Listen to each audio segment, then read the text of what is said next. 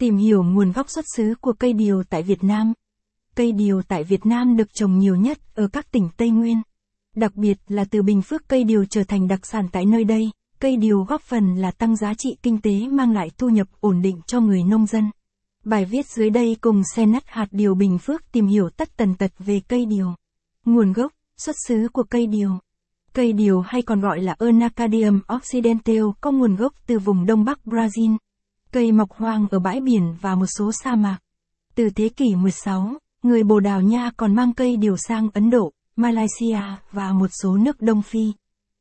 Ngày nay, cây điều được trồng rộng rãi ở các nước châu Á nhiệt đới như Ấn Độ.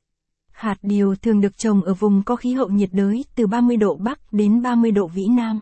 Hạt điều được trồng phổ biến ở 50 quốc gia và nhiều nhất ở Ấn Độ, Mozambique, Brazil, Malaysia, Sri Lanka, Philippines, Tanzania, Nigeria, Kenya.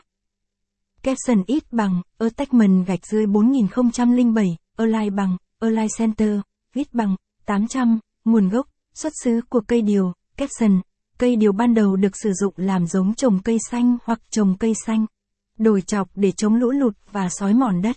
Nhưng khi loài cây này được nhận thấy có giá trị về mọi mặt thì người ta trồng ngày càng nhiều để tận dụng những giá trị đó.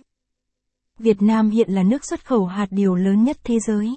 Hạt điều nhìn chung chỉ được trồng ở các tỉnh phía Nam, đặc biệt là các tỉnh Tây Nguyên và Đông Nam Bộ, miền Tây ít trồng.